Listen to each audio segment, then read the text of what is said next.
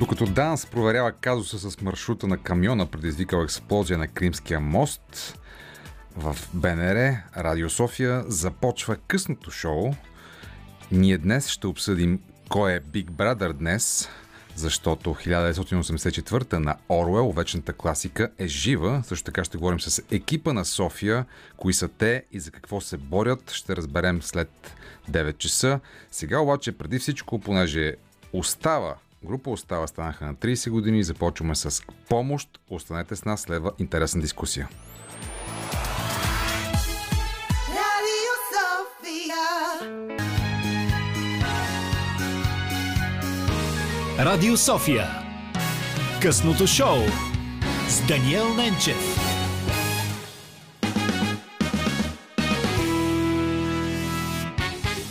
Това е късното шоу. Чухме Остава, които в петък празнуваха 30 години на сцената с голям концерт в зала на НДК.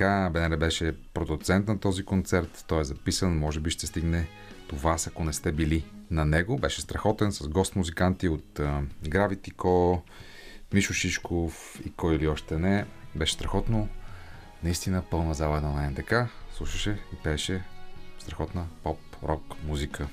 Сега вече късното шоу може да обяви първата си тема.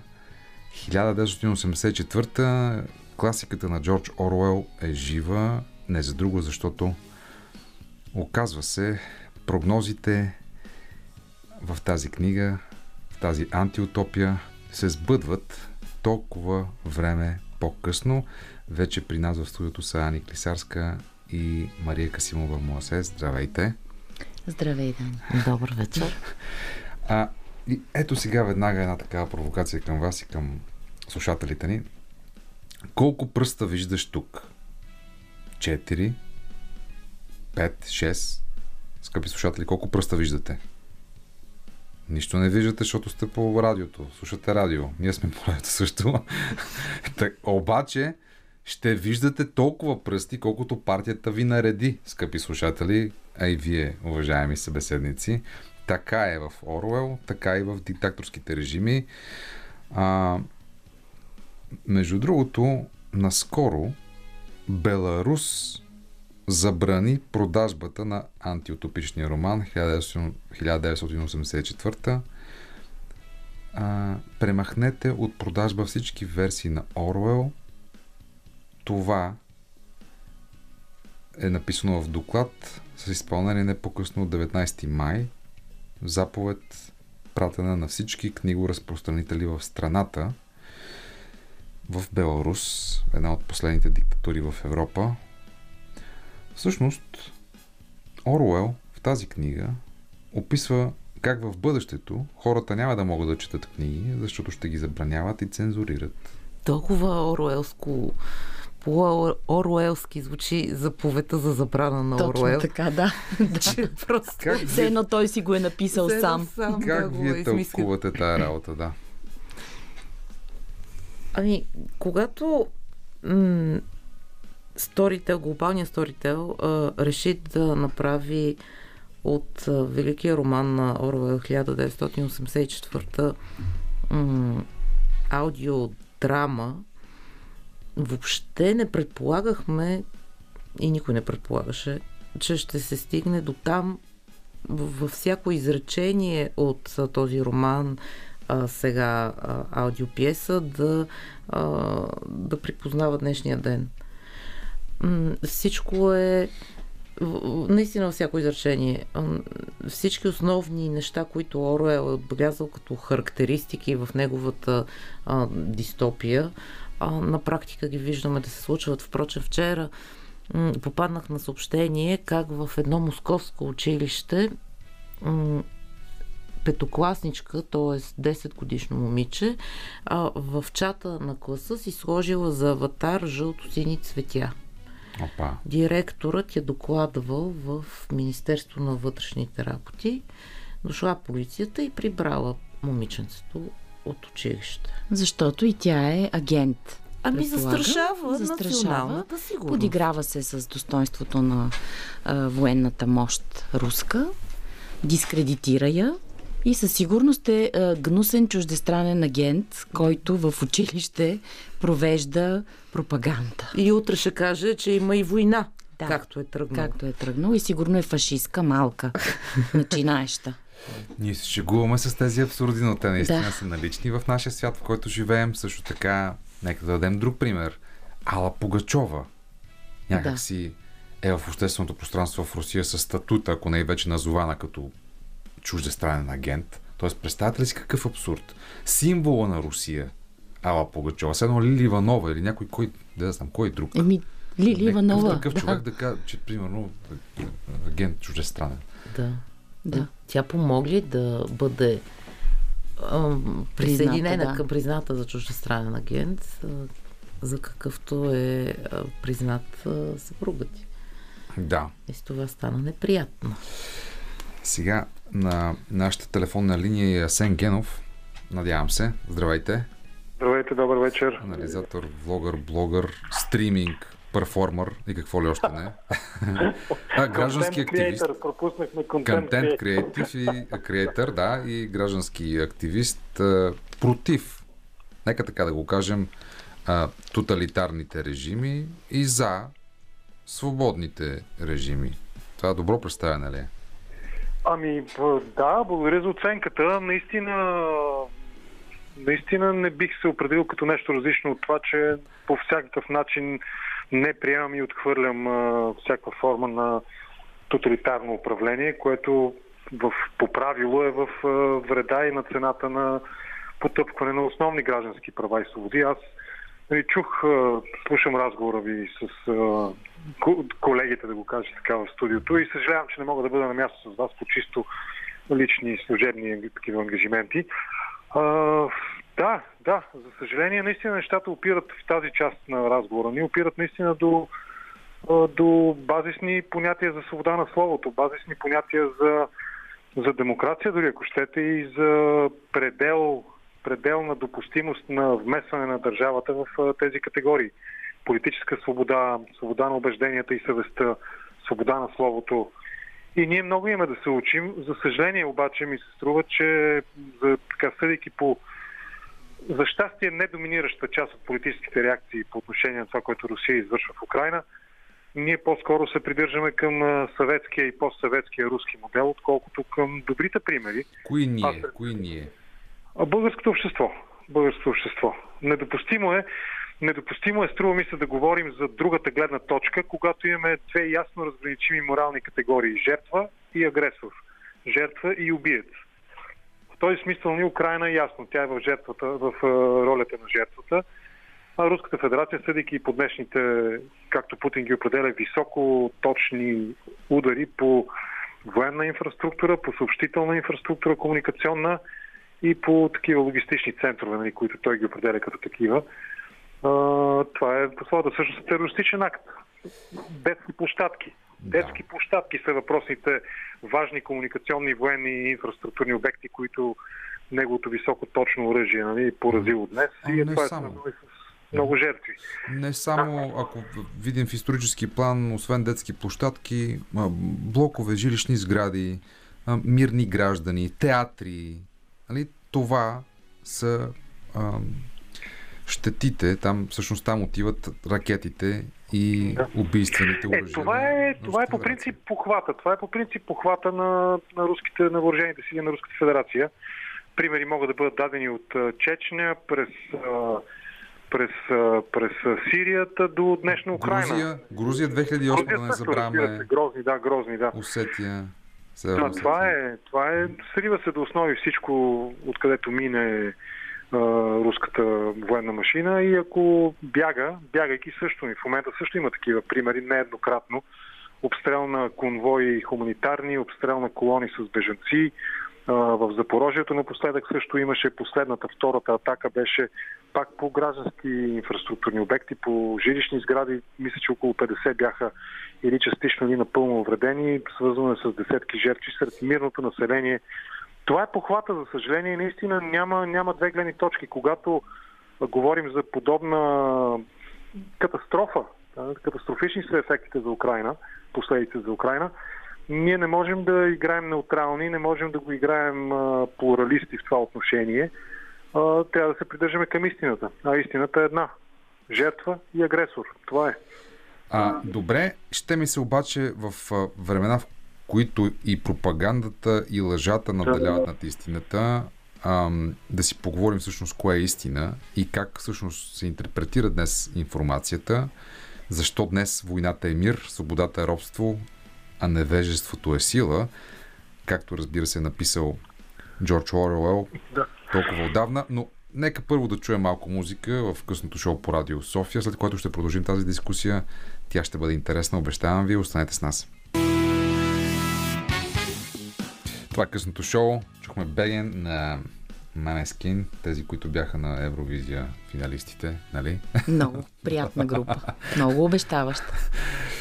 Така, в късното шоу по Радио София в 2018 продължаваме дискусията по повод 1984 вечната класика на Джордж Оруел. Дадохме пример за това, че тя днес е забранена в диктаторски режим, като този в Беларус, но някакси за мен тази класика е иллюстрация на това, което се случва в диктаторски режим в Русия. Там също пращат в затвора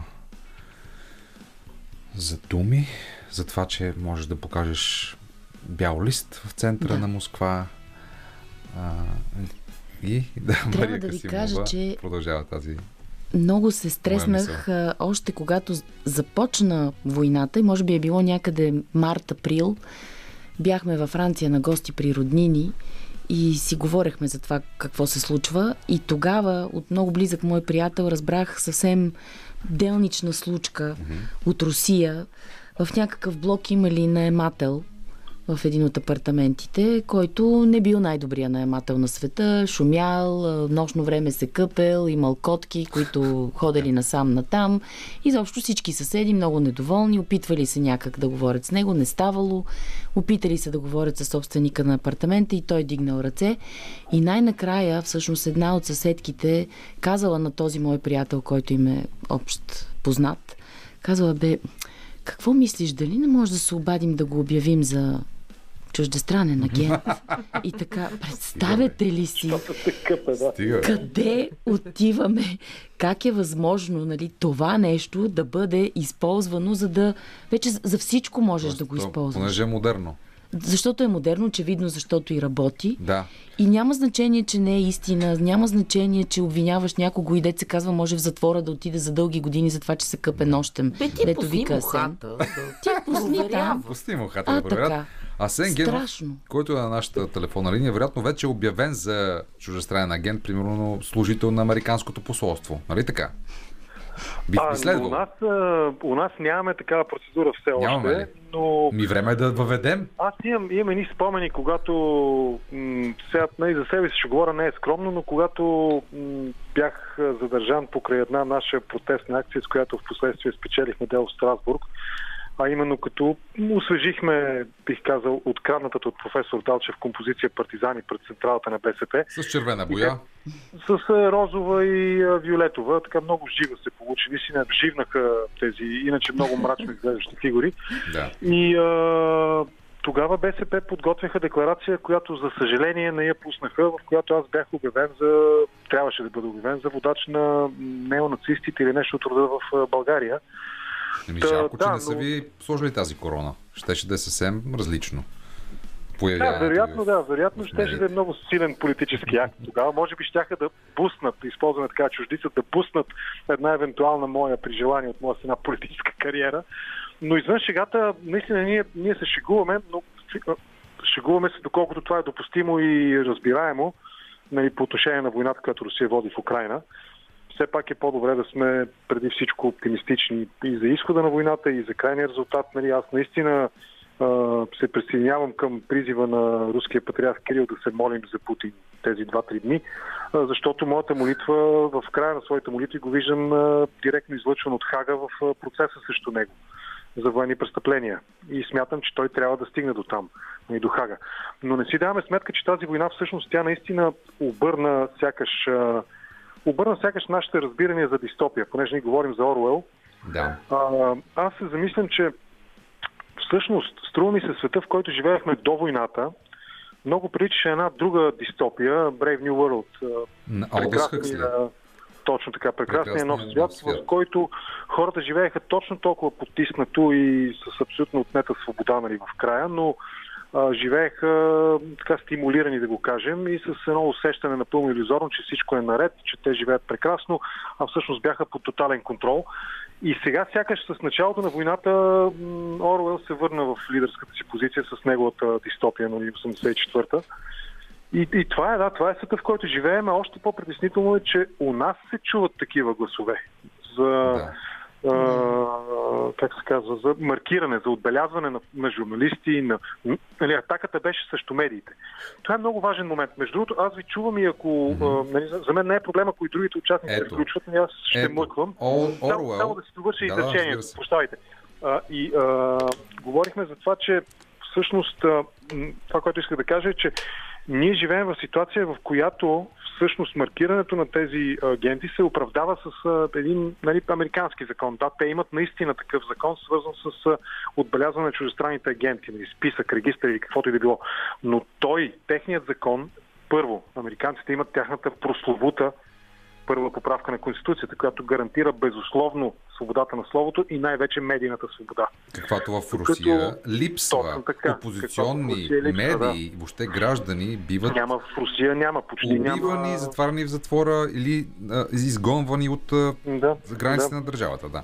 Впрочем, Така е, на- м, съвсем наскоро беше годишнина от убийството на Политковская и си спомням, че съвпадаше с рождения ден на Путин. На същия ден е убита Да, Анна 7 Политковска, която разкрива зверствата в Чечения с поредица от материали, които разкриват и корупцията, както в Руската федерация, така и в военните структури и различни проблеми, свързани с, с войната, но понеже цитирахте Хъксли, аз искам да припомня, че Оруел описва как в бъдещето хората няма да могат да четат книги, защото ще бъдат цензурирани. Наистина това се случва днес в Беларус, както казахме, и в Русия и на други места. Олдъс Хъксли пък описва как никой няма да иска да чете книги, защото ще бъдем претрупани от а, а, море от незначителна информация. Истината ще бъде потопена в такава а, а, в такова море. И ето тук е големия ми въпрос към вас. Как ние интерпретираме информацията като общество? Защо е възможно днес в 21 век войната да бъде мир, свободата да е робство, а невежеството да е сила?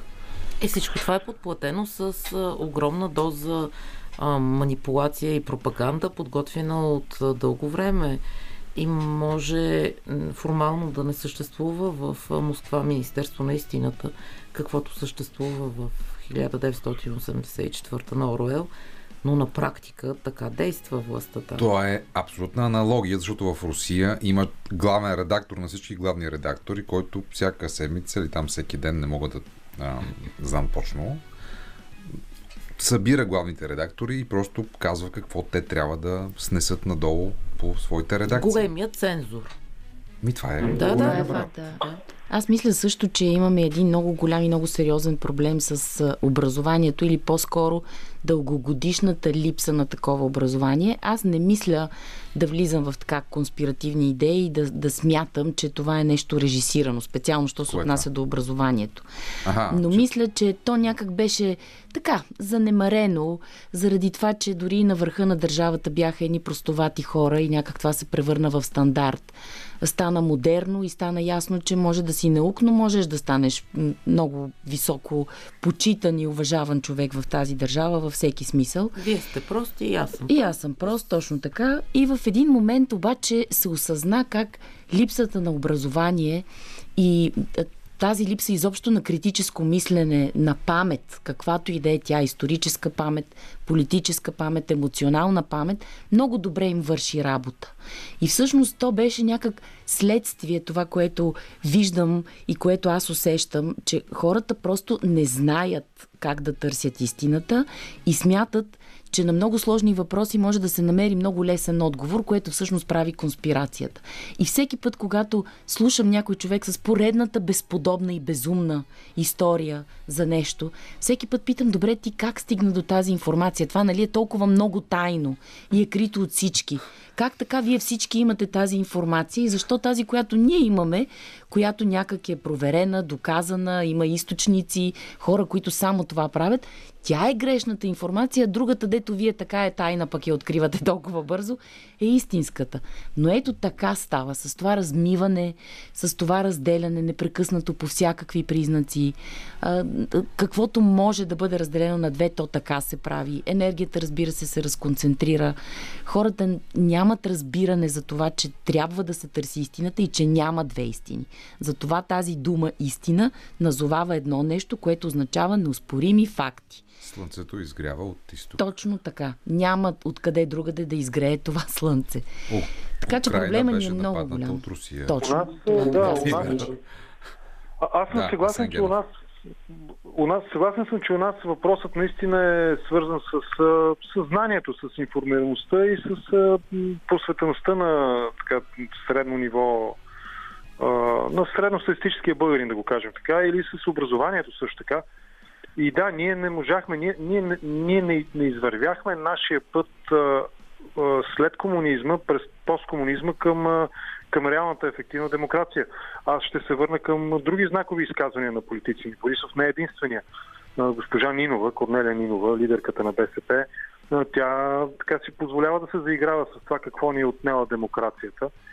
И всъщност, когато, когато ние като общество, първо, не сме оценили категорично периода 44-89 година, като период, в който властта фактически, властта фактически е била престъпна, а, не сме оценили ролята на репресивния апарат на Комунистическата партия и на самата Комунистическа партия като нещо, което фактически е спряло процеса на развитие на България към а, от такава каквато е била веднага след освобождението и там няколко десетки години след това към една европейска държава, там където винаги сме принадлежали и били. И все пак част от нашата национална гордост е, че сме едва ли не най-старата държава, ако не в света, то поне на континента.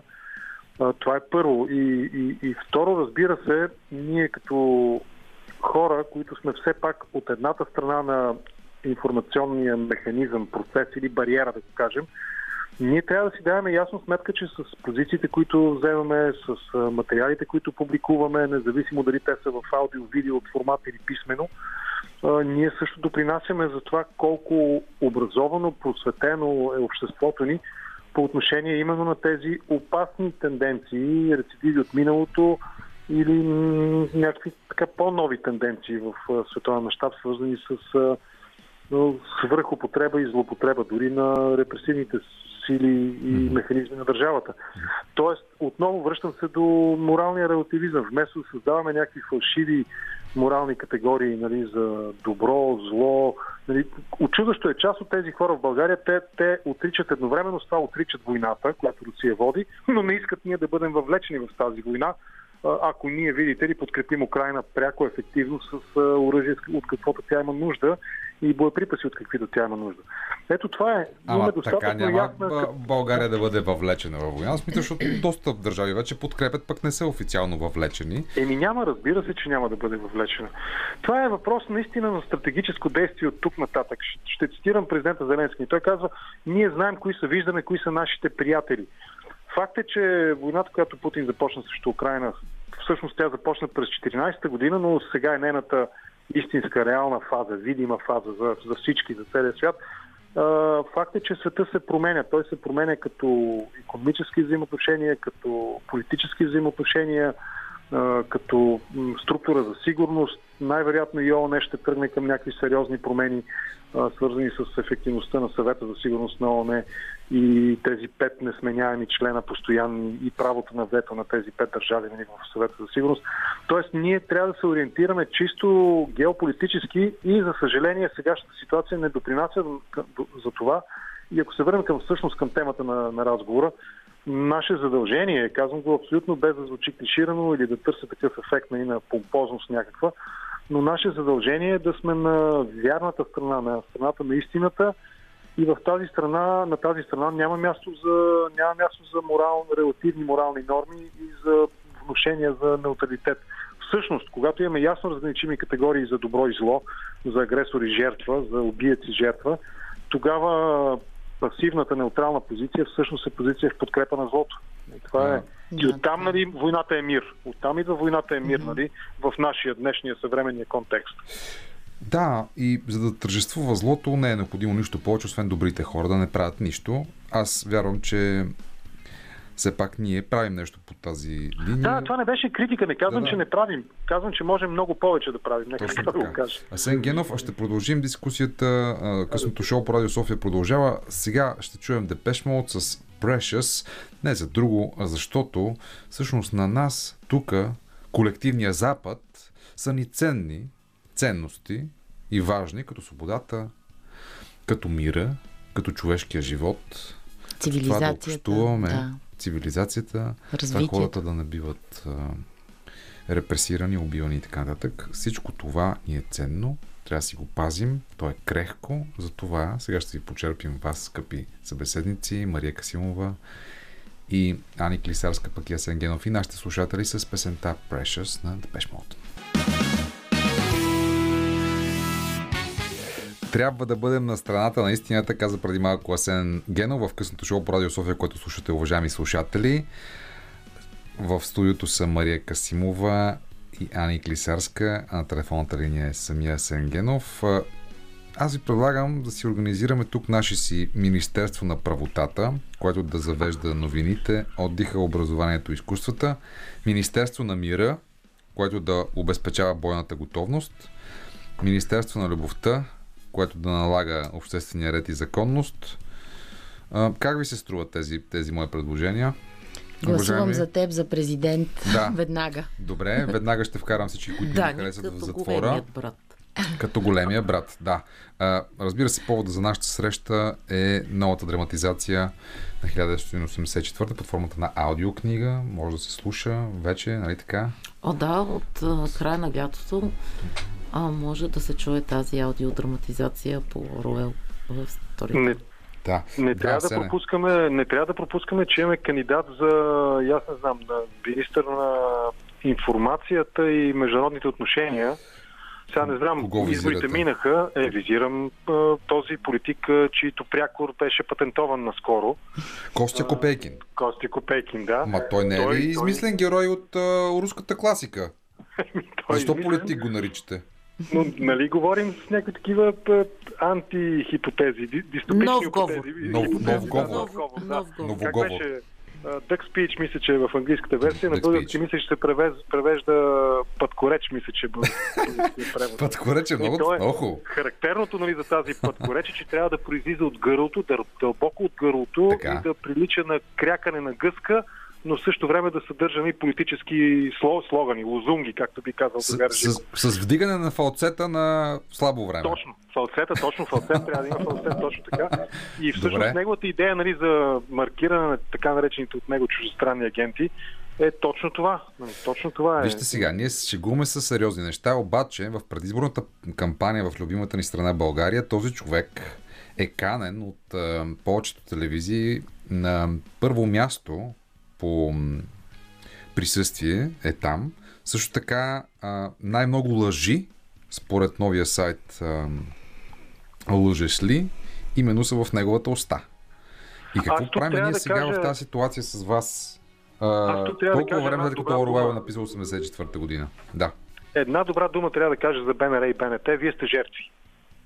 Вие сте жертви на законодателя, който наложи с последната промяна в изборния кодекс, наложи задължението и на БНР, и на БНТ да отразява всичките тези, които участват, независимо дали е Венци Чикагото или Косте Копейкин, да бъдат отразявани задължително. Те трябва да бъдат. И затова станахме свидетели на такива комични моменти нали, в панорама с уважавания от мен журналист Бойко Василев и вероятно и в БНР сте имали не по-малко забавни моменти.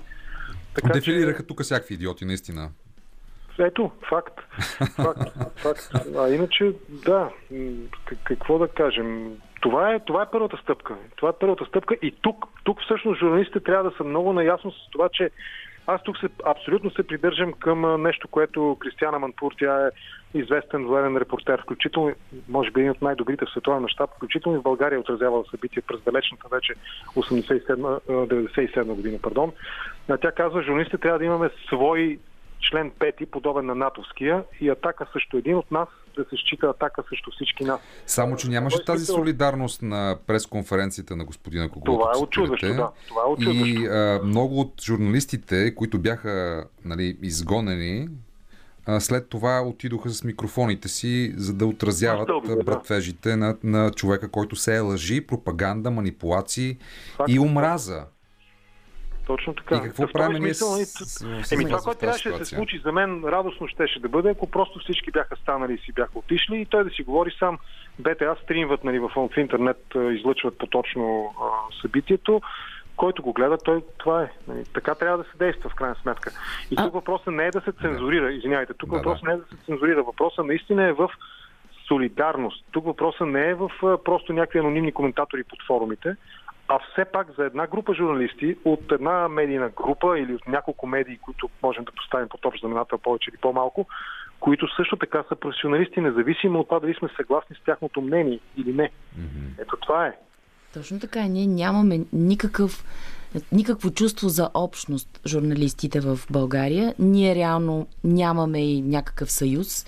Той съществува един, но аз тези хора не ги познавам, не знам къде са работили, какво са Не правили. да знаеш. Не Със сигурност и не искам. Да, Е, и както гледам хора, тази но- а- да. активност, но не ги виждаме. Да, може би има читави хора.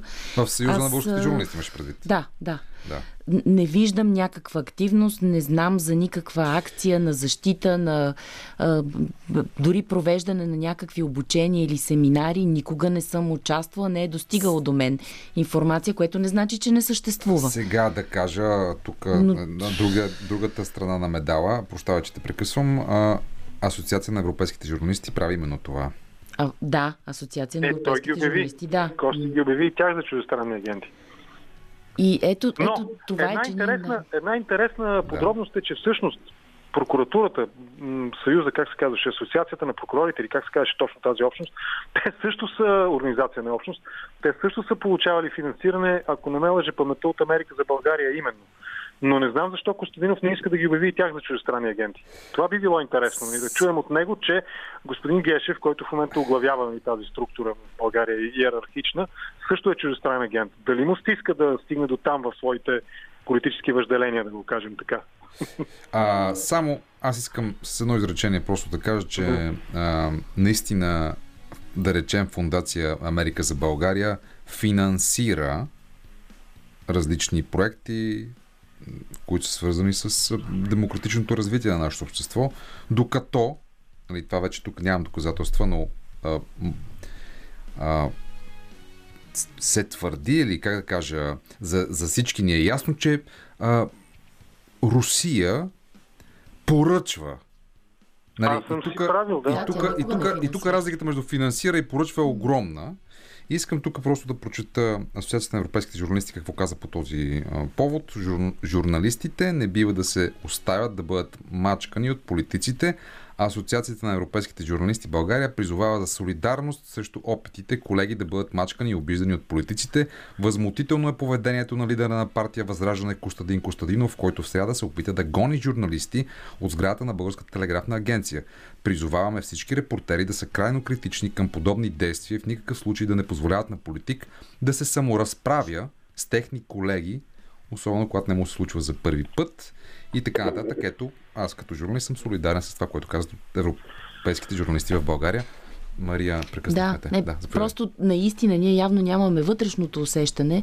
Аз не познавам много от новите колеги, които работят по най-различни издания, но не може, когато това се случва, както каза Ясен, трябва да станат тези хора и да си тръгнат. Атаката срещу един от нас, от едно такова, пък и от който идея, но от едно такова същество е изключително опасна и тя за мен е показател. Това трябва да ви кажа отчасти и моя, моето вътрешно решение, определя моето вътрешно решение да не се занимавам с журналистика, защото аз в този вид не виждам своето място в нея. Предпочитам да си пиша неща в социалните мрежи, за да не съм нито зависима, нито да въвличам със себе си други хора. Ами ето, аз веднага пък ще поспоря с теб. И ще кажа, че аз продължавам да бъда журналист. Принципно се занимавам с теми, които са свързани с културната сфера. Виждаш ли смисъл от това? Защото аз от моята работа смисъл не виждах. Но а, опитам се да намеря смисъл в такива разговори, когато мога с други съмишленици да верифицирам своите ценности и разбира се с слушателите, ако имаме и такива сред тях, ще се радвам. Но иначе трябва да бъда през цялото време вътрешен емигрант, да загръбя призванието си, което съм си а, призвал, което съм си мечтал да, да, да бъда от 4 годишна възраст и да правя нещо друго, да ходя да работя в супермаркет. Нали? Да, това вероятно е твоята логика. Моята е, че аз обичам да правя неща, в които да, да заразявам и да има смисъл. А смисъл, такива неща уви, прави не. Мария Касимова Муасе. Например, нейният а, чудесен а, проект, който се казва Записки от Шато Лакрот 2. Ето за, за него ще стане дума. И с това нека да затворим първата част от нашия разговор. Благодаря на Асен Генов, който беше така любезен да се включи в нашето предаване по телефона. Асен, може да анонсираш твоето предаване тази вечер, който Аз ще бъде гост. благодаря, може да благодаря за възможността с, в, в интернет, в YouTube, контракоментар се казва, с политолога Христо Панчугов ще си говорим за избора на политиците този път. Не за избора на електората, на гражданите, а за избора на политиците. Тоест, ние ги избираме тях, да видим сега техният избор, какъв е в тази ситуация. Имам ли време буквално с 30 секунди да, Да. едно обобщение? Аз това, което се замислям е, че в този свят, в който живеем в момента, ако го наречем условно, може би малко пресилено на този етап, но света на альтернативната истина, нали, на альтернативните факти също така, нашите политици допринасят съществено. А, Големият процент от тях говорят едно в Европа, говорят друго в България, с двойна употреба са техните позиции и мнения. Това е първо. И второ, разбира се, разбира се отново към любимата ми тема, трябва максимално да се стараем да представяме информацията в нейната пълно, пълнота и цялост, но, но не на цената на това да спестяваме истината, защото, видите ли, някакви морални норми има в тази посока, които... Моралният релативизъм е изключително вреден. Съгласен която съм. живеем е ясна. Добро и зло. Да. Разграничимо е. от, по отношение на политиците ще разберем скоро дали това Брауново движение на антагонизъм ще доведе до нещо и ще имаме скоро правителство. Много благодаря. Останете с късното шоу по Радио София, а сега малко музика, след което ще си говорим за по-приятни неща от войната и лъжите.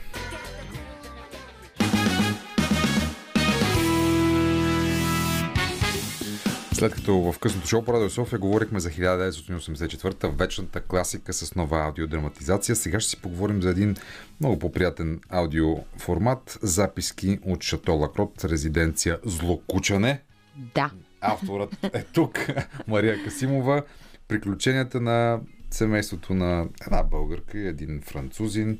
Как продължават този път в втората част на тази чудесна история? Аз самата не очаквах, че ще има втора част, но се оказа, че хората харесаха тази история. Може би защото е смешна, може би защото е весела, защото Така. е незлоблива. И така се получи и втория сезон. Много се радвам за което, разбира се. Има много нови герои. Отмъстихме малко така на френската свекърва, защото Да. я докарахме в село Злокучане за едно лято да види и тя все пак, където я посрещат всички мили хора от Злокучане, една много специална тройка чешити какама, какамаца на хърбата, един мите интелекто и поп Архимеди и още куп други шантави герои, с които мисля, че на никого не може да е скучно. Може ли да се отговори на така екзистенциалния въпрос? Защо във Франция китните селца там са кръстени на цветя, на различни дървета, на добротата, а тук в България имаме села, които са кръстени злокучане, жабрено, цапърлянци и всякакви такива други звучни имена. Еми, то като че ли някак се говори за менталитета на мястото. Нали, ние у нас имаме много думи, с които можем да обидим някой, с които можем нещо хубаво да назовем така, че тотално да го съсипем. Просто си е такава нашата нагласа към живота, докато във французите винаги има една, а, един ефирен такъв финес, една точно така естетика. Да, понякога може да бъде лицемерна, но нека да ми е лицемерна да ви кажа, ако това ще ми донесе едни меки и приятни емоции от някакви хора, които няма да виждам ежедневно и няма да ми лицемерничат за важните неща от живота. Така Но за разлика от името на, битието. на селото, в което се развива действието, а, жителите му са изключително а, добронамерени. Както ще разберете, ако слушате. А, и, и, въпреки, че разбира се, в основата си това е един а, комедиен аудиосериал, а, но всъщност, а, ако можем да изведем някакъв извод, какво искал да каже авторът, а, Общо взето изводът е, че а, ако обичаш а, общността, в която живееш, ако обичаш семейството си в по-голям размер, селото си, нали, хората, с които живееш, всичко е възможно и всякакви а, недоразумения, а, противоречия и различия между тези хора с лекота се преодоляват. Така е и на по-голямо ниво. И ето това, този аудиосериал, записки от Шато Лакрот, всъщност е доказателство, че ние тук в Европа, различните култури, може да, да съжителстваме заедно. Французите, българите, на града, в селото, въпреки хумора, който, който понякога се създава от тази колизия, от това общуване, в крайна сметка нещата са приятни. Наистина, наистина. И... Така и ние самите българи тук малко можем да бъдем колкото и смешни, толкова и тотални бурсуци. Да. Нещо, което хората не знаят за французите, че също е така. Както ги нарича Кокто, нали, французина е сърдит италянец. И, Италянец с лошо настроение. Така че, разбира се, и, и нас. и, и клюкари като нас, и така интриганти, мога да кажа, дори на много високо ниво, нали, сте си дали сметка, че само във Франция кафенетата дори са организирани така, че не ние двамата да седнем и да си говорим, гледайки се едни други, ами столчетата гледат към улицата и тротуара, т.е. ние сядаме за да обсъждаме Точно какво се Клюкари. случва на улицата и на Клюкари. Тротуара. Да, това е едни културата. изискани клюкари. Обществено-социалната култура и във Франция, и тук. Точно така. Да. Но в крайна сметка всички мои герои са едни много симпатични и добри хора, с всичките им качества и с всичките им недостатъци. И Аз много ги обичам, защото аз наистина живях с тях, докато пишех тези истории. И даже и като свърши така, ми липсва се едно ги прибирам някъде там в някакъв санаториум, заключвам ги и чакам да видя какво Пак ще ги стане. в третата част на сериала Шатола Кроп. Но а, накрая ми се щеше да кажем и че французите, с които ние нали, се обичаме поради различни, и се мразим, разбира се, поради различни причини, все пак бяха хората, които спасиха българските медици. Сега, ако трябва да бъда се- сериозен на края на този разговор, Никола Саргоси и неговата а, Сесилия, С- както един вестник я нарече в Сесилия тогава. Сесилия, Да. Припомням, че спасиха медиците ни. Мария Касимова и Ани Клисарска за новите драматизации на по 1984 на Оруел в аудиокнига и аудиосериала Шатола Кроп. Много ви благодаря. Благодарим А след 9 предстоят новини по Радио София, Българското национално радио. А от след новините до 23 предстои много интересна дискусия по въпроси свързани с София, с управлението на града, с управлението на проблемите и лек изпит към нашите следващи събеседници. Те са от екипа на София. Останете с нас, ще бъде интересно. Късното шоу продължава по Радио София. В следващите два часа на гости ще бъдат част от екипа на екипа на София. Те са тук при мен. Лео Георгиев, Калян Кар... Карамитов и Силвия Форнаджева. Здравейте!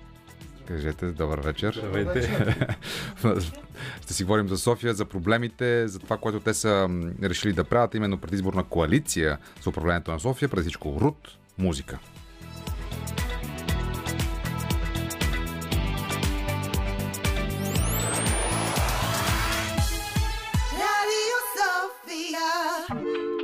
Руд Колева. Тя е първият български изпълнител, който подписа с третата по големина звукозаписна компания на планетата. Пожелаваме успех на Руд. Чухме нейната песен WhatsApp, а сега продължаваме по темата с екипа на София и техните идеи за развитие на града. При нас са архитект Любо Георгиев, Калян Карамитов и Силвия Форнажева. Здравейте от, отново. Кажете ни първо, какво е екипа на София? Айде, ще започна аз, Любо Да. Георгиев. А, Да. Екипът на София е общност от вече над 60, да кажем десетки ангажирани с бъдещето на града си експерти. Целим около знанието ни за града да формираме предизборна коалиция за следващите местни избори в София след една година, октомври 23. Добре. А, всъщност, вие вече заявихте това в ефира на, на Радио София. Бяхте миналата седмица тук, но сега ще разширим този разговор, ще влезем в повече конкретика. Също така, ако нямате нищо против, след 10 часа ще играем на една игра с вас, за да разберем дали наистина разбирате от София, както заявихте. Ще ви зададем 4-5 а, викторинести са въпроса, свързани с нашия град. А, например, кога е обявена за столица на България град София.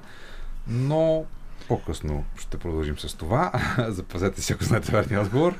А, аз приканвам нашите слушатели на телефон на 963-5650 963-5650, ако искат да се включат в този разговор с някакъв въпрос към екипа на София или да, ам, да кажат нещо свързано с града, проблемите или пък мечтите свързани с град София, заповядайте в ефира на късното шоу по Радио София. Преди това обаче ще си поговорим и с останалите събеседници, Силвия и Калоян. Защо вие решихте да се включите в а, екипа на София? Разкажете ни всъщност малко повече за вас самите. Какви хора сте, с какво занимавате? Говорили сме си в различни формати, в други медии, по различни ваши инициативи, но просто се представете като, като активни градски хора. Да, Силви. Добър вечер и от мен. Силвина се казвам. Занимавам се с управление на проекти и оптимизация на работни процеси вече от доста време. Мгм. В момента се занимавам с това и в екипа на София, като част от екипа. И моята мечта е администрацията в София да бъде по-ефективна. Защо? Какво е сега на сегашната администрация? От една страна имаме субективно усещане у потребителя на административни услуги, че те са излишно тромави, излишно сложни, до някъде и това е така. Винаги има какво да се подобри. Да. От друга страна, аз много дълго време съм прекарала и в онлайн бранша, разработвала съм вебсайтове и онлайн услугите имат също доста какво да се желая от тях, и като удобство, и като бързина, и дори като наличност. Кои са тромавите административни услуги, които в момента столична община предлага, пък могат да се оправят, да се подобрят? По-скоро бих казала, кои работят добре. Тъй като иначе времето може би няма да ни стигне за всичко. Кои са основните, които според вас трябва да се бъдат реформирани? Всички, които, с които имат досег гражданите Например? на първо място, а на второ място много често чувам от архитекти, от хора, които се занимават с входиране на различни документи, че е много тромаво, че условията, когато трябва нещо да бъде одобрено, например, е различно между различни. Примерно в община Овча Купел имаме едни изисквания, за да бъдат одобрени нашите планове, в друга е различно.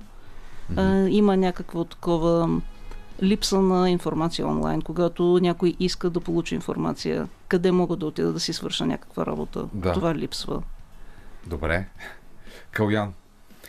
Знаете ли, моята първа екипна работа беше с Любо, беше още 2014 Мгм. когато ми попадна така една обява, че се търсят урбанисти, Урбанисти. за Хора, урбанисти, които са хора, ангажирани с които- проблемите на града. хора, които са ангажирани с проблемите на града, изследват ги, разчоплят техните причини и съответно мислят за техните а, решения и съответно се а, надяват да могат да ги комуникират добре тези решения, така че да, Да. достигнат до максимално много хора и да се разберат правилно. Добре.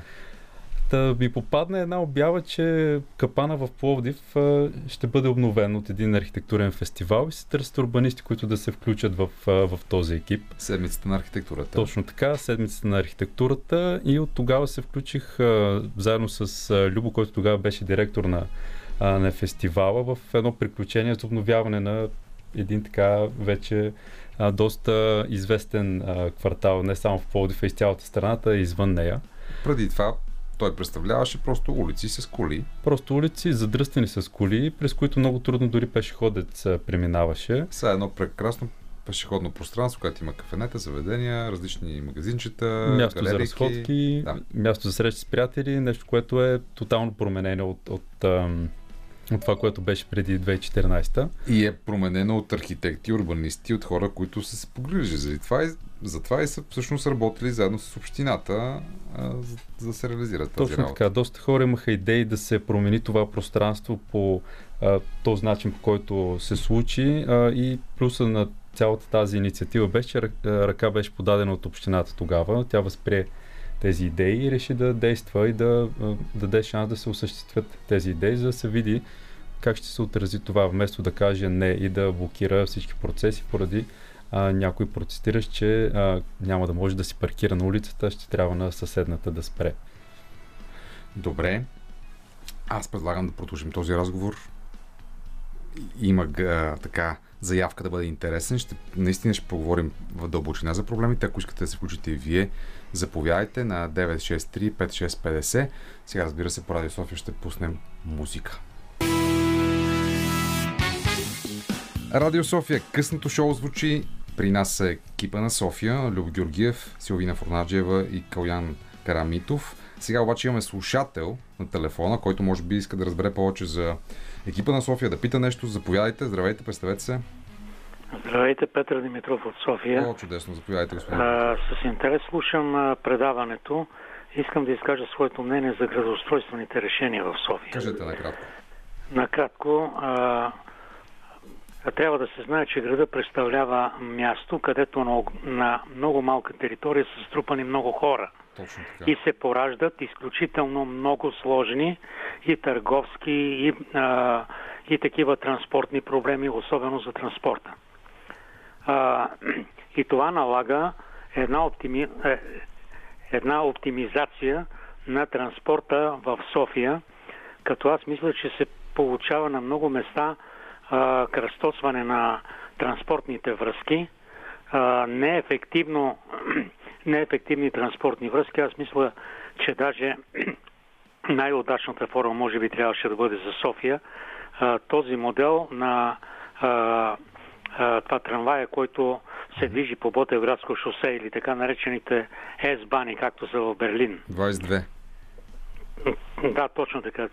А, и, и мисля, че това е много по-удачно решение, много по-ефтино, отколкото да се дълбае в земята и да се прави метрото. Аз съм участвал в строителството на метрото в началната фаза и трябва да ви кажа, че едно от предназначенията е да служи и като бомбоубежище. Метрото, да. Да, да. Добре. Това А, е. и. Да, и още нещо искам да кажа връзка с транспорта. Редно е а, в София да няма лични автомобили и лични мотоциклети. Само думата град означава само градски транспорт. И то да бъде а, обогатен с таксита, електротаксита и предимство на електротранспорта. Имате А предвид в всички центъра лични- или в целия град? В целия град. Че това е адски непопулярна мярка. Не, не е непопулярна. Точно тя ще предпази въздуха на София от тези частици. Ами застанете на булевард Сливни, за да видите какъв е ужас само. Да. А, много ви благодаря за това включване и за тези позиции. Виждаме, че вие сте човек, който при сърце живее с тези проблеми и предлагате решения. Много ви благодаря. Ето сега ще ги предложим и на екипа на София, на Силвина, Любо и Калян, които са от екипа на София, които целят всъщност да се смени модела на управление в, община, в общината, начин по който се взимат решения. Човека предложи две а, идеи за транспорта в град София. Кажете как ви се струват на вас. Ограничаването на личните автомобили със сигурност е мярка, която е в правилната посока, ако искам да живеем в един наистина по-чист град. Дали с чист въздух, дали с чисти пространства, с свободни пространства, от паркирали коли, свободни за други дейности, а, за разходки, за, за зеленина, ако щете. А, сега, цялото, за, цялата забрана на автомобили едва ли е мярка, която може да се случи в близките дори 10 години, да кажем, да няма автомобили. Това е доста а, футуристично, но със сигурност има нужда от а, намаляване на тяхната бройка. Mm-hmm. Защото в София в момента са над 500 или дори 600 автомобила на всеки 1000 души, което е една от най-високите степени на моторизация в Европа. Тоест всеки втори, всеки трети човек има автомобил. Всеки втори, да, Всеки даже, втори. даже под втори. Всеки втори. Да, всеки Линията за 1,5 развитие човека. На...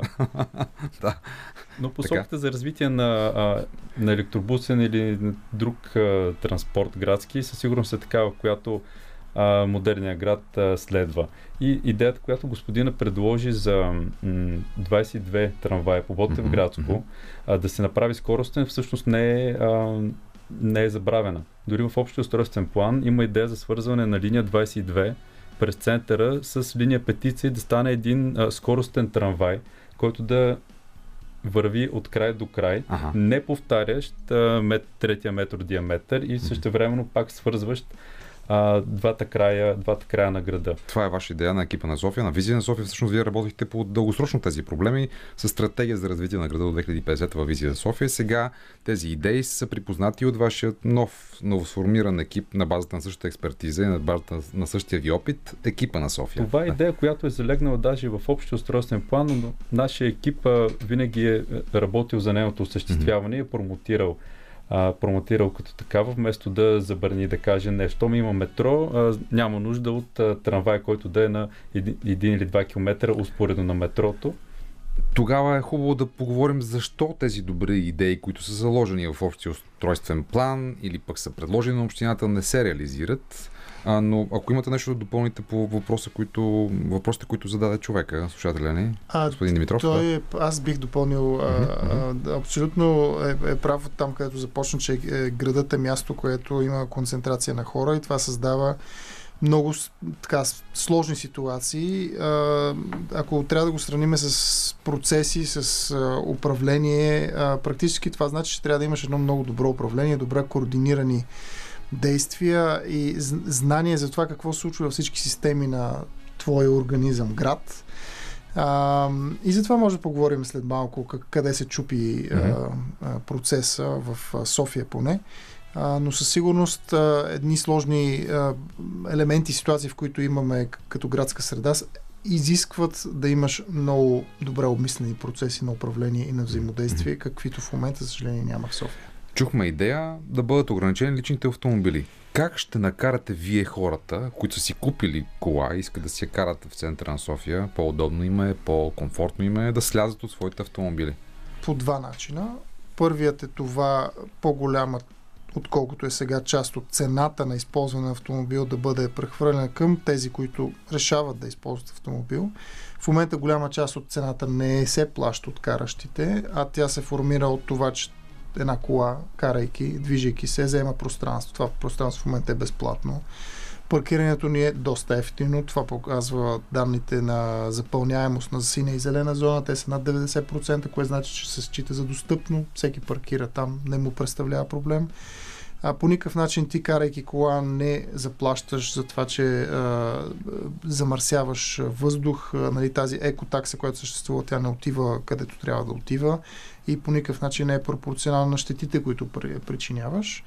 А, и дори ако хванем това, че в момента се паркира в зелени площи и това създава кал, а, прах и така нататък, всички тези неща са насложени като време, пространство, всичко това струва пари, изведнъж няма да е толкова ефтино да караш кола в града. А, това как се устойностява, като се въведат, например, зони за ограничен трафик или, т.е. ако искаш да преминеш през център или друга част от града, заплащаш повече, защото просто там е търсена зона. Това, това го практикуваме всеки дневно по други, в други системи, защо и града да не работи в тази система. Там, където има голямо търсене и голямо задръстване, то тогава трябва да е по-скъпо. Другия аспект е, че има части на града обаче, които не са обслужени от градски транспорт и въобще там, общо нямаш много друг избор, освен да хванеш колата.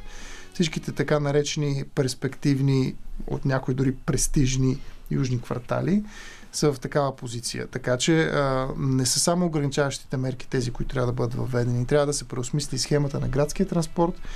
В а, екипа на София правим едно от тези неща. Ще предложим инструменти за това как градския транспорт да стане по-достъпен, къде са приоритетните, кои са приоритетните зони на града, които трябва да бъдат свързани наново и въобще свързани. А, така че този градски транспорт да работи много по-ефективно, да работи по-бързо. В момента скоростта, средната скорост на предвижване е смешна спрямо дори колите. И не е очудващо, че много хора казват, аз ще се кача в моята кола. Така че тези две неща трябва да бъдат комбинирани. Любо Георгиев от екипа на София ще продължим да си говорим както за проблемите, така и за идеите ви. Ще направим един квиз София след а, 22. Предполагам, ако нямаме все още слушател, можем да чуем музика, след което да продължим с екипа на София по Радио София в късното шоу. Here I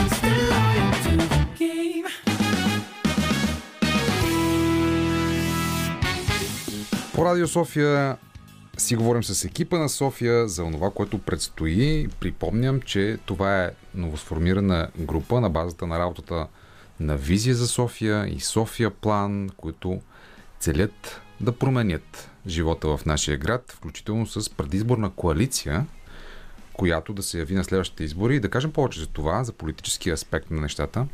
Как си представяте технологично това да се случи?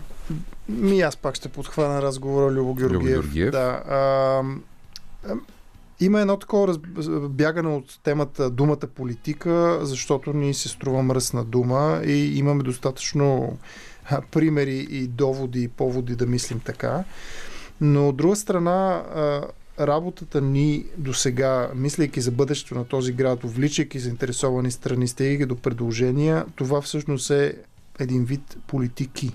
Т.е. политика за детските градини, политика за въздуха, политика за зеленината, политика за транспорта. Mm-hmm. А, така че тази стъпка между планиране и политика е много кратка а, и сме да твърдя, че в работата ни до сега ние сме предлагали достатъчно решения и продължаваме да го правим, които ще доведат до една съвсем друга политика в този град. Как си представяме, че може да се случи една такава коалиция? Ами, смятаме, че трябва да се работи първо през а, решенията за града. Това какво трябва да се промени. Не да започваме от това кой какво его има и кой колко е заслужил да бъде на една или друга позиция. Това го виждаме в антагонизма и противоборство на политическите партии, които в момента не могат да съставят правителство. Например, а... да, или а, лидери, лица и така нататък, които решават, че аз, ти или той трябва непременно да бъде на еди каква си позиция. За трябва да се започне от това какво трябва да се свърши. И на тази база след това да намерим кои са най-компетентните хора да го свършат. Защото, например, едно е да решим, че искаме транспортна политика, която а, предразполага към карането на личен автомобил, то тогава трябва да инвестираме в магистрали, кръгове, кръстовища на пет нива и всякакви такива неща.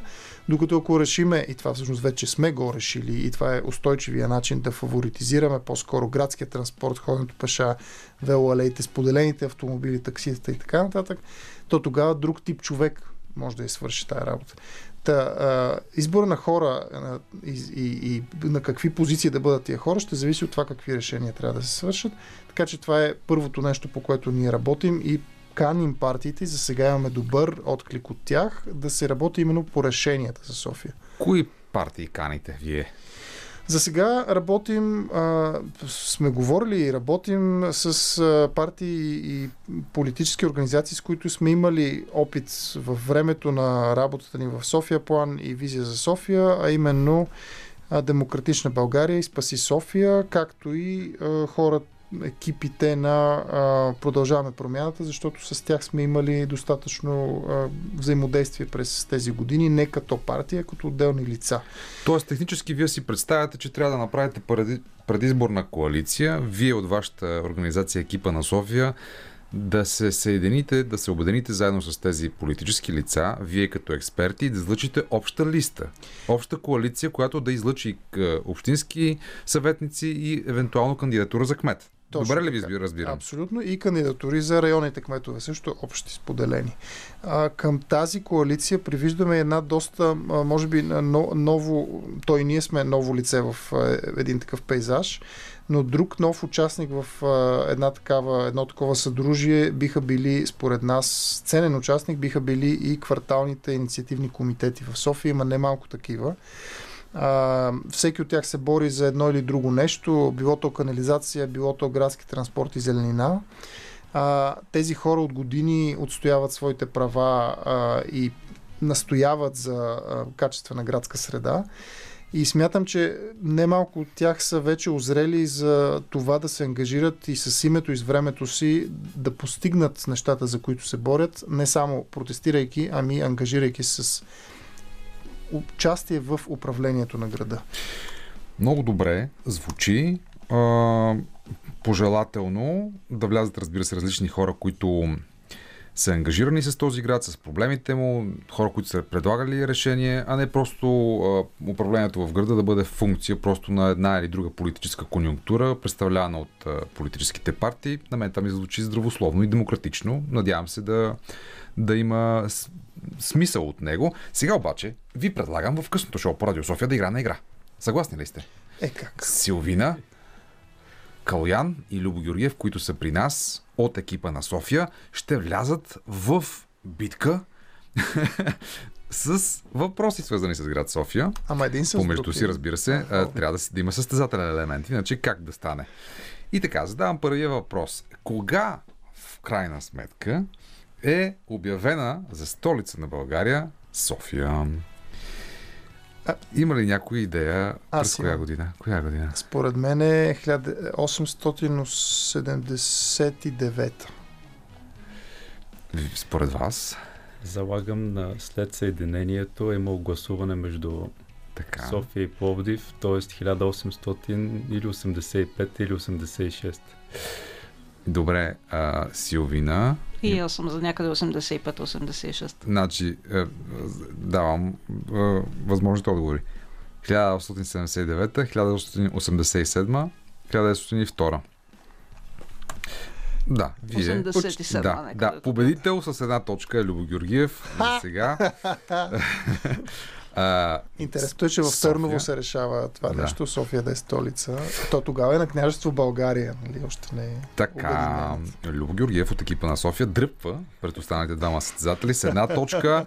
София е обявена за столица на България през 1879. Останалите въпроси от Куиза и останалите отговори за решението на проблемите на София от екипа на София ще чуете в късното шоу, след като чуем всички заедно музиката, която сме ви приготвили. Димитър Новачков е днес музикален редактор, а Веско Коев на тон режисорския пулт. Останете с нас. късното шоу по Радио София. Продължаваме разговор с екипа на София. Това са групата от над 60 експерти, които целят промяна на модела на управление в град София с предизборна коалиция, както ни разказаха преди малко в студиото с Силвина Форнаджева, Любо Георгиев и Калян Карамитов. Може да се включите в този разговор, в тази дискусия за проблемите и идеите, свързани с град София на 963 5650. А, преди да се обадите вие, аз искам да ги питам. Ето, от днес, всъщност от предишните дни, имаме актуален а, казус с господин Борис Бонев, например, който също заявява, че на следващите избори неговата организация Спаси София ще се яви с листи. Могат ли това да бъдат наистина вашите общи листи, при положение, че а, за обединение се говореше предишните на предишните местни избори за град София, тогава Спаси София излучи нали, различна кандидатура от тази на партия, за които вие говорихте преди малко. М? Може, защото смятам, че ам, достатъчно общи ценности споделяме а, с а, Спаси София и с а, споменатите до сега партии. Освен това, смятам, че достатъчно мъдрост е натрупана през тези години. А, ние харесваме това, което прави Спаси София и това определено е една така много активна гражданска организация, която е чудесно, че има такова нещо в София и би било страхотно да има такива активни граждани и в други градове. А, Спаси София са се доказали като хора, които устояват публичния интерес и това е важно. А, мисля, че всички те, а, партиите, за които говорим, разбират, че един, едни сериозни реформи, каквито са нужни в София, са постижими само след мнозинство в Общинския съвет, а това мнозинство пък е реализируемо най-вероятно, сега не може да сме, нямаме тук кълбета за предсказване на бъдещето, но най-вероятно са осъществими само след коалиране, Мгм. т.е. работа заедно. А, смятам, че всички сме на един акъл по този въпрос. Добре, чухме Любо Георгиев. А, сега обаче имаме слушател на нашата телефонна линия, който надявам се също да слуша предаването и да, е- да има въпрос свързан с град София, проблемите, решенията, идеите. Здравейте, представете се. Здравейте, Георгий Милов се казвам. Здравейте. Обикновено не звъня, не звъня по, по радиопрограми, но сега се заслушах е, специално и като софиянец ми е Да. много на сърце. Да. Ами, чудя се, в интернет често, особено в англоязичната част, им, а, виждам фразата That's why we can't have anything nice. И се чудя, че дали не е точно така за София, дали Ето А, защо не може да имаме нищо приятно. Да, и ето хубаво защо не може да, има преведа. нищо хубаво, да. Така. Защото имам чувството, че каквото е хубаво да се случи в София, то много бързо се издрасква, чупи, краде или трите. Или пък е хубаво и А. не е готово. Също така. да.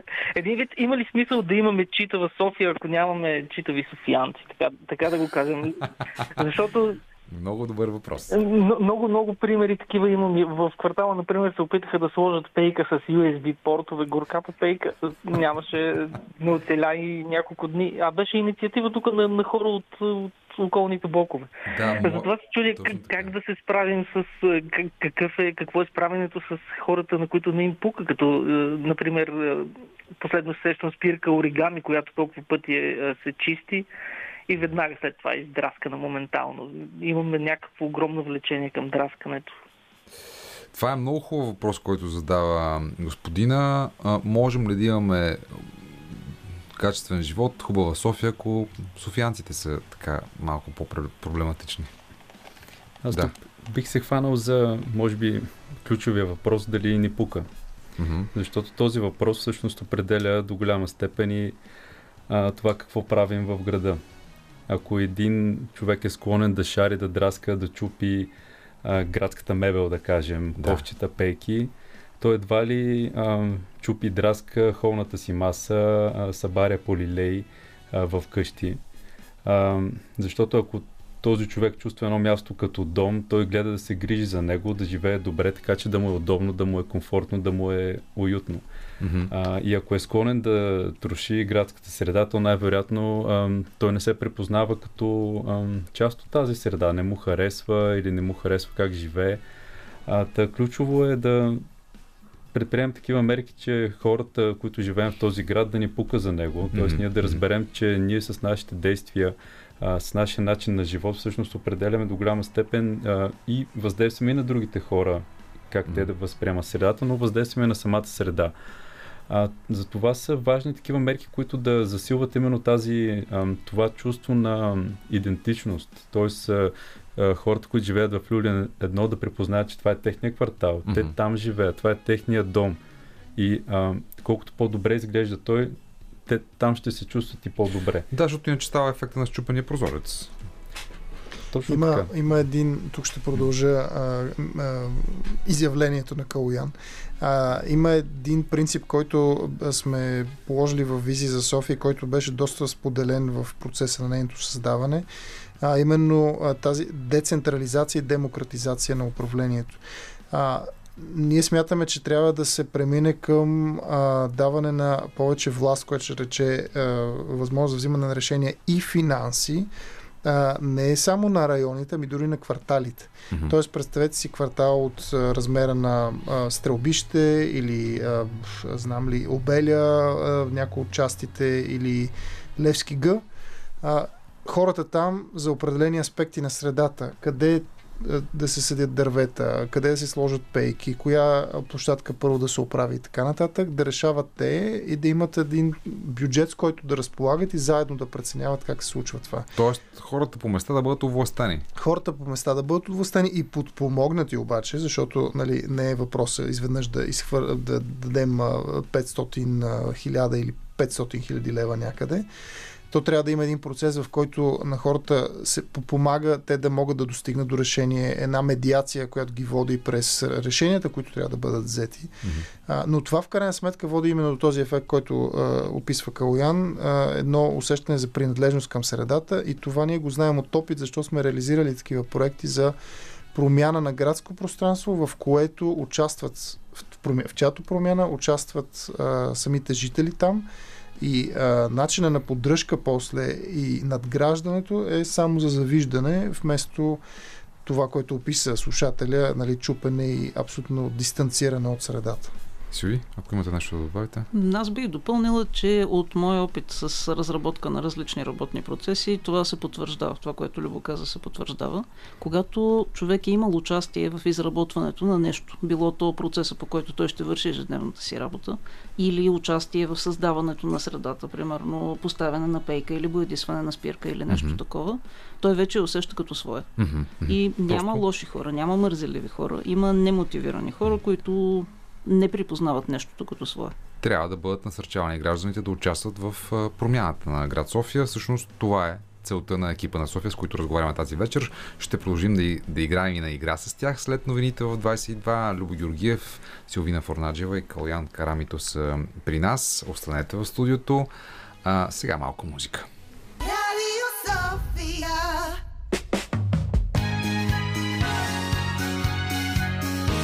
Радио София. Късното шоу с Даниел Ненчев.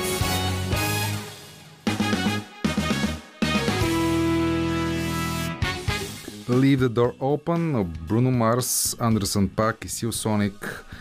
А, това слушахме сега в последния част на късното шоу по Радио София. Тази вечер си говорим с екипа на София, Любо Георгиев, Силвина Форнаджева и Калоян Карамитов за това, че те от екипа на София искат да направят този град София по-качествен, да се живее по-добре в него, да се управлява по-разумно, на базата на анализи, на базата на решения на проблемите, за които всички ние знаем, разбира се. Но те имат една конкретна идея за тази работа.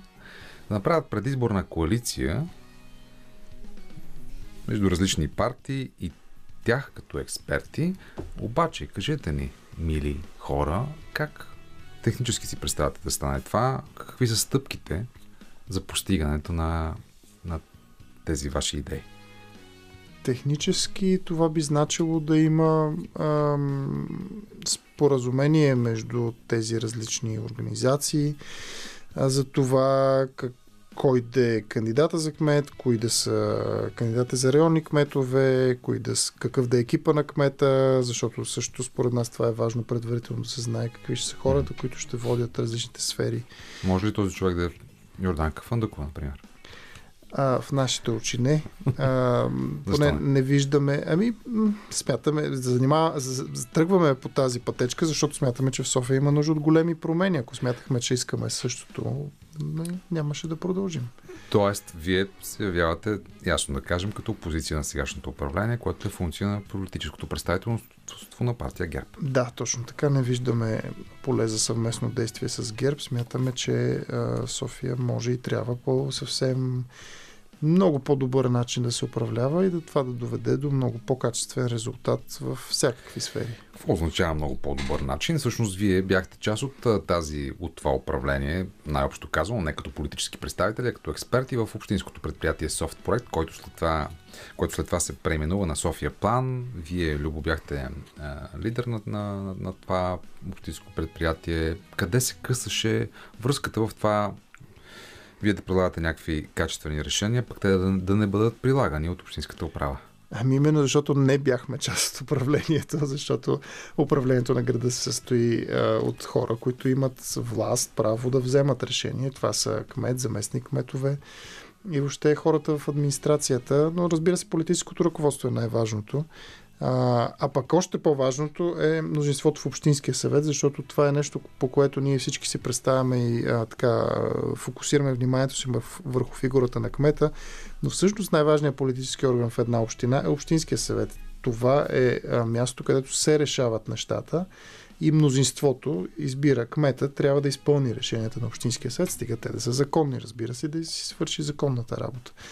Но нещата се чупеха в това, че всъщност в София, в общината, в столична община, не се работи достатъчно координирано, не се работи на базата на данни и анализи, не се работи на базата на включване и дискусия, а се работи на парче и се работи а, така, опитвайки се да гасим пожарите днес, а, не достатъчно, за да мислим какво се случва утре. Вие съгласни сте? Нещо да опонирате? Абсолютно допълните? съгласна. Също бих искала да обърна внимание и на това, че общината Силвина? работи доста непрозрачно. Аз си спомням, че когато дойдох в София план, бях много приятно изненадана първо от... Аз, ако се върнем към твоя въпрос, аз Мгм. как се запалих Мгм. по градската среда, Мгм. станах част от екипа на София план и всъщност видях, че може. Видях, че може да има общинско предприятие, което работи ефективно, Мгм. което на сайта си публикува данни, включително един огромен сет от отворени данни за града, че може да публикува отчети, в които да казва, не, ние свършихме това и това. Ние правим това и това в момента. Ние работим по този и този начин, което липсва в всички останали звена на общината, бих казал. И едно от най-странните, може би, взаимодействия беше вътре в общината, че когато към, към София план имаше така задача да се изработи някакъв план, някакъв доклад, анализ, да се направи предложения за определени мерки, определени политики. Ам, и от нашия екип се очакваше да го изработи цялото това. Съответно, стъпвайки на данни, за които ние знаем, че други дирекции ги имат. Но не винаги тези дирекции споделяха. Нали, Има и такива случаи, в които се споделят, работихме добре, но по-скоро тези бяха изключения. По-често беше, а, достъпа до данни беше труден и съответно в неправилен формат, който изискваше доста допълнителна обработка от наша страна, което за нас беше изключително странно. Все пак част от общината сме. Когато а, навън някой каже, ето там общината, се представя, че общината е една организация, която работи а, съвместно, която е смазана машина. Всъщност вътре са много, много отделни а, дирекции, отдели, много различни екипи, които даже често се конкурират помежду си, без да а, мислят, че в крайна сметка резултата няма да е добър за територията, която трябва да управляват всъщност и си пречат едни на други. Това беше за нас много, много странно, че част от един по-голям екип уж сме, а всъщност не си помагаме и не действаме заедно. И това отива точно, се противопоставя на, разбирането, за, за разбирането ни за нещата. А София е един много голям град. Връщам се на първия слушател, който се включи. Е сложна система. А, колкото и огромен да стане общинския бюджет, колкото и огромна да стане бюрокрацията и администрацията, колкото и а, да сложим полицай на всяко кръстовище да пази от а, високи скорости и не включен мигач, пак няма да ни стигне. Та единственият начин този град и въобще една сложна система като града да стане по-добър е да включим много повече усилия, които отиват извън общината. А в София има желаящи. Мгм. Има много хора, които са с капацитет, с знание, с възможности, с време, които искат да добавят и да направят града си по-добър за живеене. Те са ангажирани вече с години. За съжаление се борят с системата, вместо системата да им помага. Това е нещо, което не искаме да променим и да направим така, че градът, общината да е система, която насърчава, подпомага, координира и ам, така насочва усилията на, освен своите части, но и на многото други активни лица в града. Вие сте представители на тези активни лица от екипа на София, за това ви избрахме да си поговорим не за София, разбира се за вашите идеи, поводът е това, че се заявихте, но и да играем на квиз. Въпроси свързани с град София, които в крайна сметка да поставят на масата някакви въпроси за решаване или за обсъждане. Без да Ето. играем игрички. Е, Без да играем игрички. Но сега ще играем на, на игра. Ето въпрос. Колко защитени зони от националната екологична мрежа Натура 2000 има на територията на столична община? Задавам този важен въпрос, защото в крайна сметка това е важно за екосистемата на града, свързана с зеленината, с въздуха, с начин по който се чувстваме в този град. Колко са защитените аджаба зони от Националната екологична мрежа Натура 2000 според а, вас, Любо, Силвина, Калоян? Ох, аз, значи 100% това го има в нашите доклади. За съжаление, никой от нас не е еколог тук. А, сега Така. другите, които се занимават с тези аспекти, чупят пръсти и се чудят Да. как да ни подскажат. Да. А, А може да почнем да изброяваме. Аз мога да, ви Погледна подскажа. чата, екипния ето, чат. Не, не, ето давам ви възможност, ето, по- помагам. А, има- Жокери, окей. 4 отговора мога да ви дам. 3, 7, 10, 12. 3, 7, 10, 12. Парк Витуша. Така. Искър. Може би е натура. Не съм Може сигурен. би да. Блатата около там къде бившите кариери. Те не са блата, те са езера. Хранилище. Е, Не хвостохранища, други, които са изкупите от а, за инертни маси. Пак в, в северо-источната част. Абе, Так, колко защитени зони? Аз бих казал мрежа седем. Натура? Аз три. Аз също 7, мисля, че са повече от 3 със сигурност. Сещам се поне за още една. Значи, а, Любо Георгиев вече има две точки, Силвина Фурнаджева има една и Калян Карамито, за съжаление, остава с 0 точки, но да не губим кораж, следва нов тираж, сега следва музика в късното шоу по Радио София, след което продължаваме този безценен разговор с екипа на София, които в крайна сметка искат да променят модела на управление на града с предизборна коалиция следващите избори, които след, са след една година, но ето ние от Радио София поставяме тези животрептящи проблеми на масата, за да ги обсъждаме от сега и под формата на шега, но сега музика.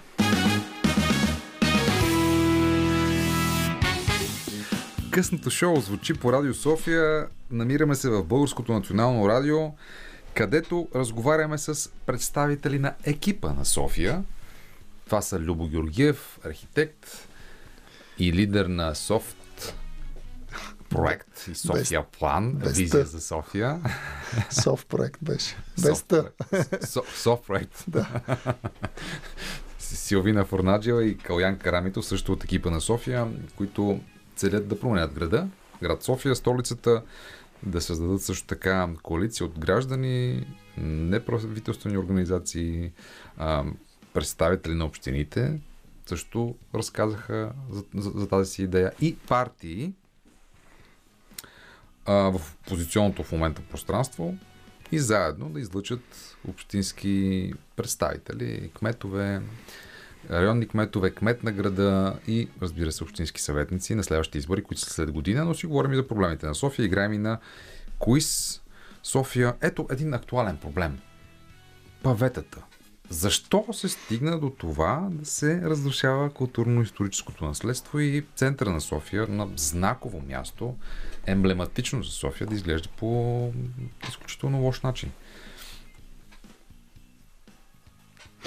Кого Труден е въпроса. Съзнавам, съзнавам. разговаряхме. Наскоро Орлин Павлов, между другото, Орлин Павлов в социалните мрежи, популярният певец, публикува снимка на своя дядо с негов приятел, мисля, че от преди 44-та година, снимка, на която се виждат изключително добре подредени павета, жълти павета пред Да. парламента на Република България. Защото днес това е невъзможно или пък се делегира на некадърници.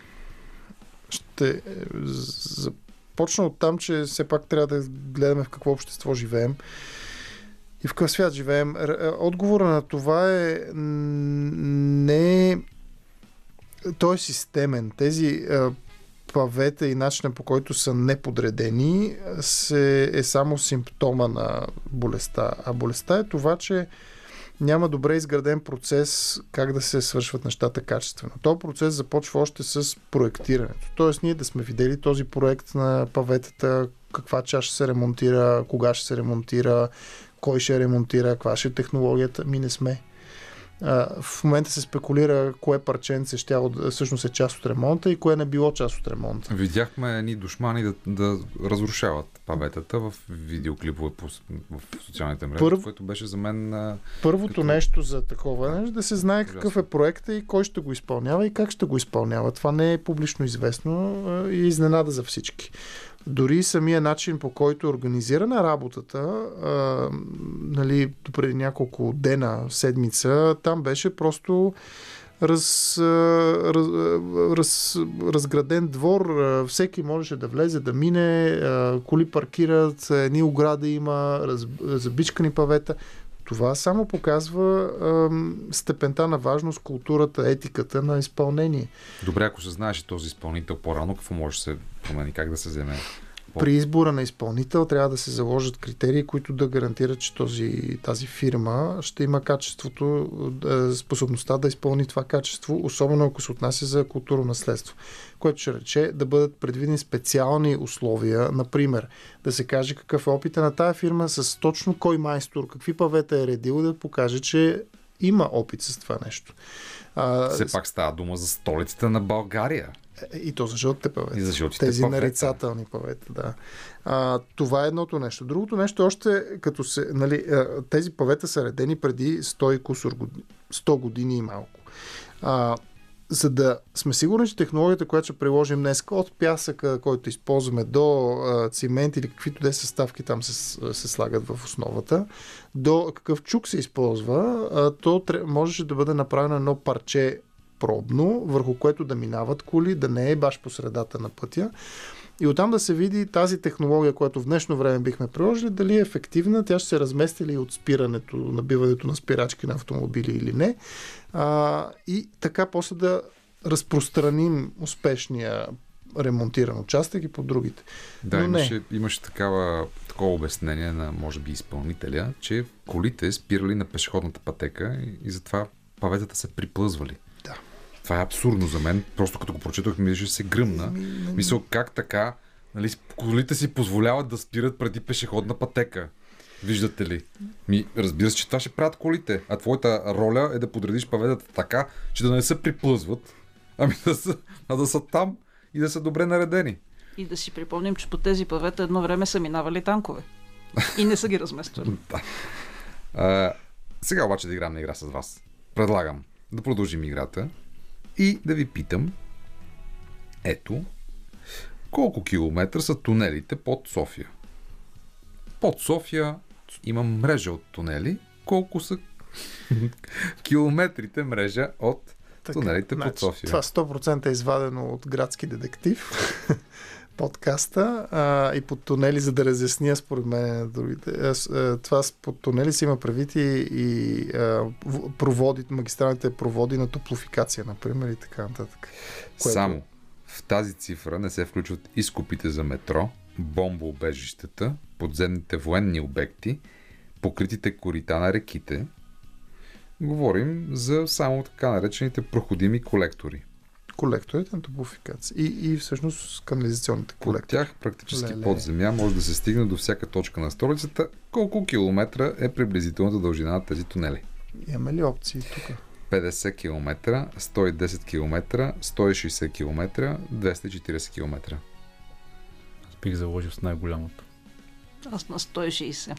Силвина казва 160, Калян, 240. Любо. И аз 240. Ето, че тук вече имаме и една точка за Калян. 240 yes. верният отговор. Силви тук не печели точка. Любо обаче дръпва с 3. Да, да, да. Значи имаме 3 на 1 на 2. Нали така? Точно. Води Любо Георгиев. А, да задам още един въпрос, ако искате, след това да Айде, направим загрели нещо друго. Да. Така. Колко минерални извори има в град София? От тук- съм различни. Не, тук ако сме коректни, правилни отговори никой не знае. И, и, и, Защото, защото Любо не знае и сега никой не ами знае. не, защото първо дали са извори или са каптажи. Ако са извори, Не, не, говорим за минерални извори. да, да, минерални извори, ама например част от тия минерални извори, които наричаме, те са в сонди, които извличат не- механично водата, не са естествени извори. Аха. А пък естествените са, кои са естествените? Горна баня, Банкия, Централната минерална баня, естествени други. В Лозенец има един. ест- Не, там е сундаш. Възраждане какво е? Сундаш. Овче купел?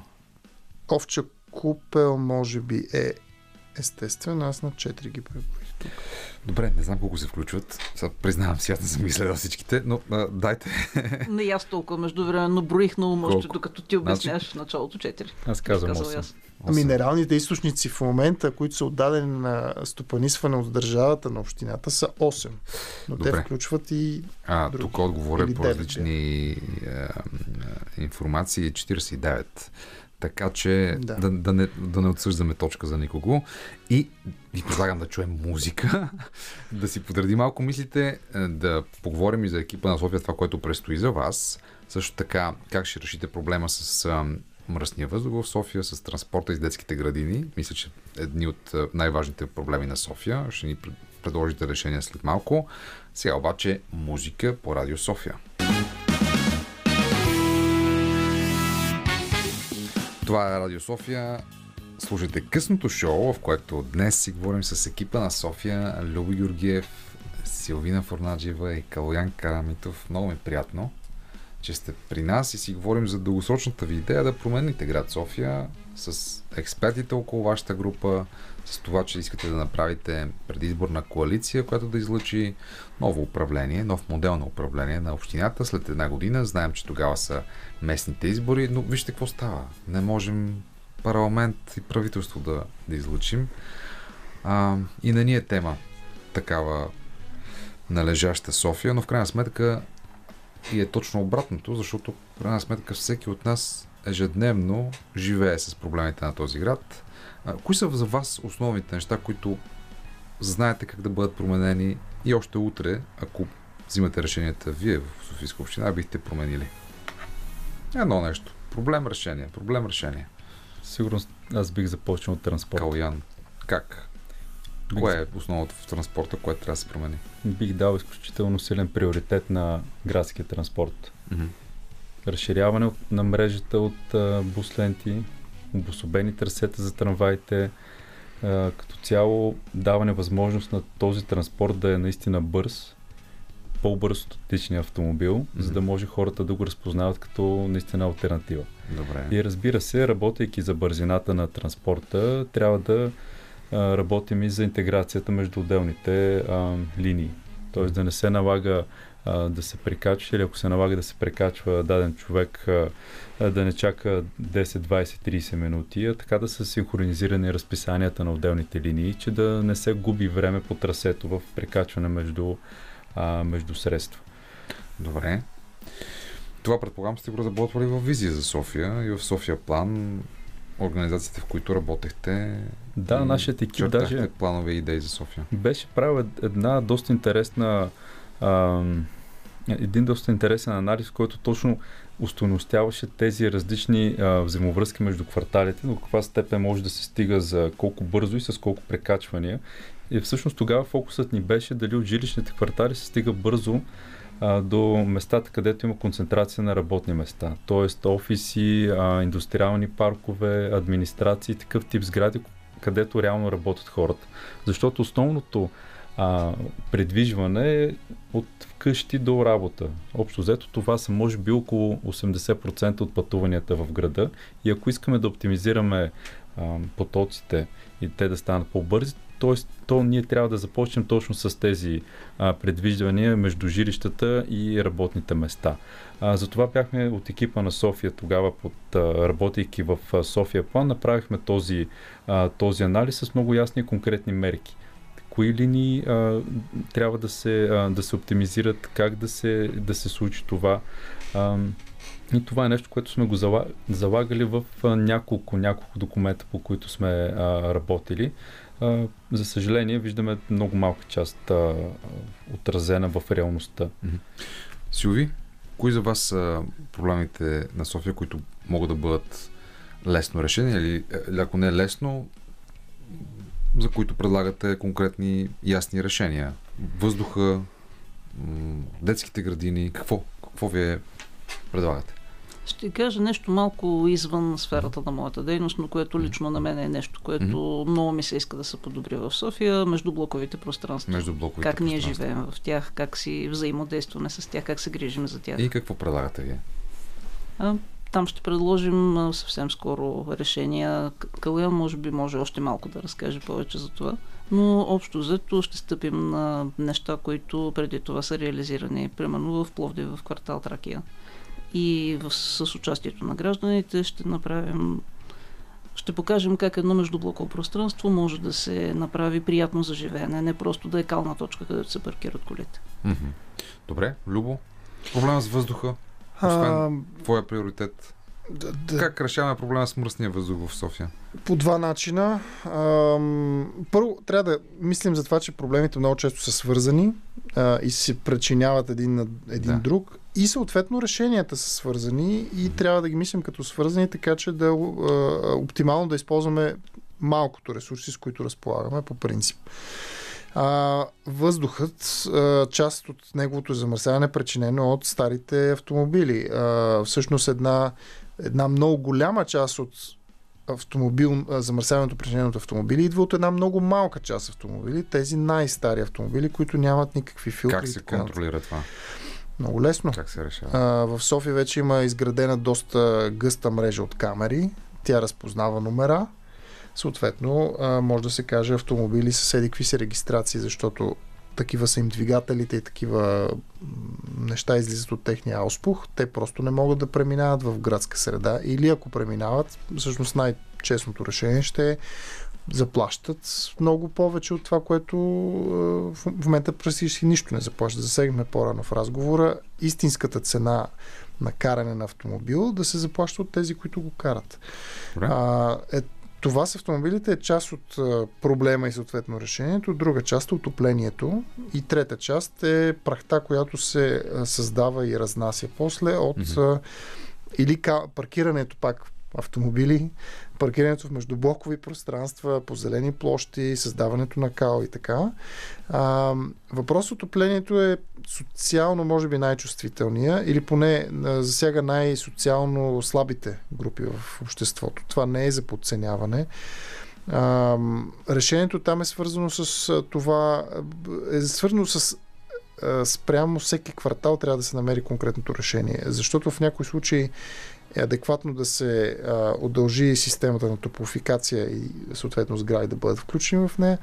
В други, там където например има ниско застрояване, тя просто няма да върши работа и по-скоро трябва да се върви към много добро изолиране на сградите, на къщите и съответно да се работи с термопомпи, а, които функционират на електричество, но това е изключително пестелив начин за отопление и съответно ще бъде на сходна цена на това, което в момента се плаща за дърва за огрев. А, така че това са решенията, свързани с въздуха. Любо Георгиев чухме. Сега е ред да ви задам последния въпрос в, на, в нашата викторина, така импровизирана. Тя е а, много приятна, защото поставя и проблеми и въпроси, но ето един такъв, свързан с а, също годишнината на обявяване за столица на България на София. А, казахме, че това е 1879 но, ето такъв въпрос сме ви приготвили. Една трета от първия бюджет на София от 1879 отива за. За какво отива една трета от първия бюджет на София, след като тя става столица на... след като София става столица на България, за какво отива бюджета? Според Ще, вас. ще имаме ли опции или Да. или да... Осветление, строеж на общински ресторанти, строеж на една детска градина или 2 км канализация. Осветление бих казала аз. Осветление. И аз бих казал осветление. И аз съм за осветление. Значи току-що, уважаеми зрители, играта приключи. Победител в тази игра е Любо Георгиев. да, наистина това е. Верният отговор осветление. Поздравления за приятната игра. Благодаря ви на вас, екипа на София, на нас и на вас, скъпи слушатели, че участвахте в това предаване.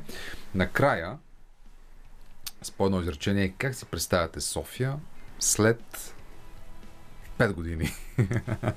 след 5 години, как си представяте София? Силви. Един град, който работи като взаимосвързана система, където отделните звена си подпомагат, а не си пречат. И където и гражданите имат активно участие. Много добре. Калян. Град с много публични пространства, в който просто ти е приятно да си навън и да всичко да, на, да ти е лесно да си навънка, пешеход, Да ти е велосипедисти е една много приятна среда. Любо Георгиев. А, град, който е станал толкова готин за живеене, че привлича хора от целия регион, има пред Балканите и а, тук на улицата може да срещнеш хора от Сърбия, от Албания, от Румъния, от Турция, от Гърция, от Македония. Така че да, като истински център на Балканите. Ето, скъпи слушатели, дадохме ви повод да си помечтаете или пък да си посънувате. Това беше късното шоу за днес. Аз казвам Даниел Ненчев. На тон режисьорския пулт беше Веско Коев. Сега и оставаме в ръцете и вълните на музиката по Радио София. Лека нощ! Това е Радио София.